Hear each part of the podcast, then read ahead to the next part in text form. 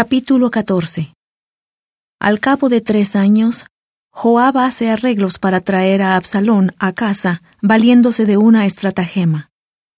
Después de haber transcurrido dos años más, Absalón ve al rey y se reconcilian. Y conociendo Joab, hijo de Sarvia, que el corazón del rey se inclinaba por Absalón, envió Joab y mandó traer de Tecoa a una mujer sabia, y le dijo, Yo te ruego que finjas estar de duelo, y te vistas de ropas de luto, y que no te unjas con aceite, sino finges ser mujer que hace mucho tiempo está de luto por algún muerto. Y al entrar ante el rey, habla con él de esta manera. Y puso Joab las palabras en su boca.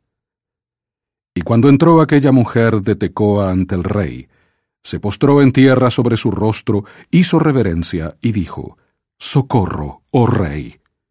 Y el rey le dijo, ¿Qué tienes?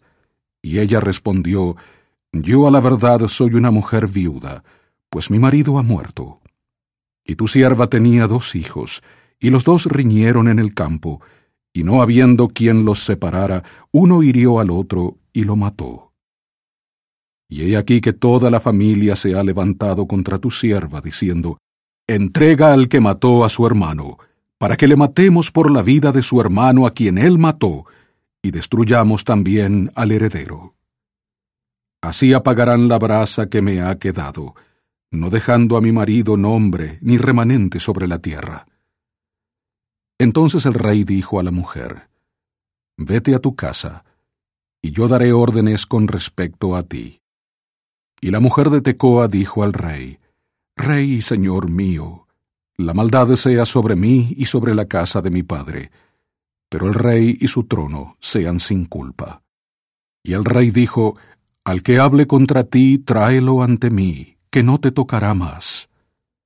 Dijo ella entonces, Te ruego, oh rey, que te acuerdes de Jehová tu Dios, para que el vengador de la sangre no aumente el daño no sea que destruya a mi hijo. Y él respondió, Vive Jehová que no caerá en tierra ni un cabello de la cabeza de tu hijo. Y la mujer dijo, Te ruego que permitas que hable tu criada una palabra a mi señor el rey. Y él dijo, Habla. Entonces la mujer dijo, ¿Por qué pues has pensado tú cosa semejante contra el pueblo de Dios? porque al decir el rey estas palabras se culpa a sí mismo, por cuanto el rey no hace volver a su desterrado. Porque de cierto morimos y somos como aguas derramadas por tierra que no pueden volver a recogerse.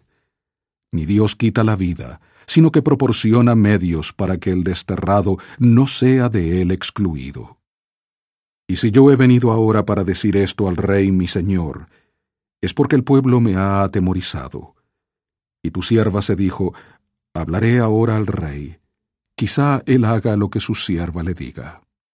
Pues el rey oirá para librar a su sierva de mano del hombre que me quiere destruir a mí y a mi hijo juntamente de la heredad de Dios.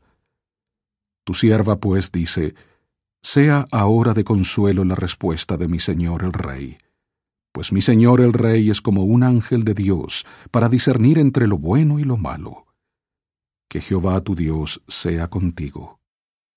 Entonces el rey respondió y dijo a la mujer, Yo te ruego que no me encubras nada de lo que yo te pregunte.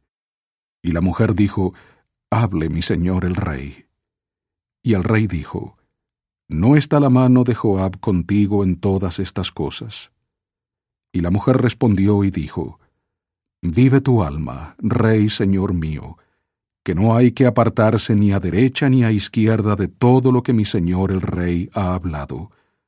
Porque tu siervo Joab me mandó, y él puso en boca de tu sierva todas estas palabras. Para cambiar el aspecto de las cosas, Joab tu siervo lo ha hecho. Pero mi señor es sabio, conforme a la sabiduría de un ángel de Dios, para conocer todo lo que hay en la tierra.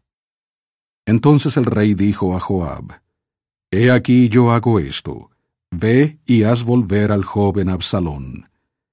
Y Joab se postró en tierra sobre su rostro e hizo reverencia, y después que bendijo al rey dijo, Hoy ha entendido tu siervo que he hallado gracia ante tus ojos, rey y señor mío. Pues ha hecho el rey lo que su siervo ha dicho. Se levantó luego Joab, y fue a Jesur, y trajo a Absalón a Jerusalén. Mas el rey dijo, Váyase él a su casa y no vea mi rostro. Y volvió Absalón a su casa y no vio el rostro del rey.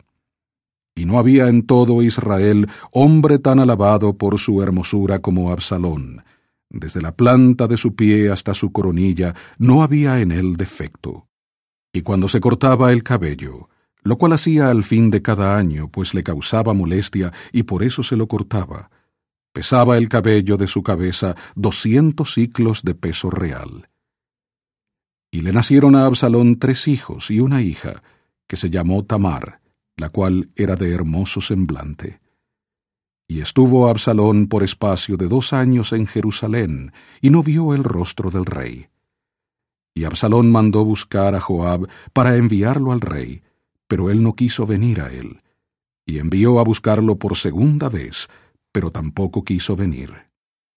Entonces dijo a sus siervos, Mirad, el campo de Joab está junto a mi lugar, y allí tiene su cebada. Id y prendedle fuego. Y los siervos de Absalón prendieron fuego al campo. Entonces se levantó Joab y fue a casa de Absalón y le dijo, ¿Por qué han prendido fuego tus siervos a mi campo? Y Absalón respondió a Joab, He aquí yo he enviado por ti, diciendo que vinieses acá, a fin de enviarte yo al rey a decirle, ¿para qué vine de Jesús? Mejor me hubiera sido quedarme allá. Vea yo ahora el rostro del rey, y si hay pecado en mí, que me mate. Fue pues Joab al rey, y se lo hizo saber.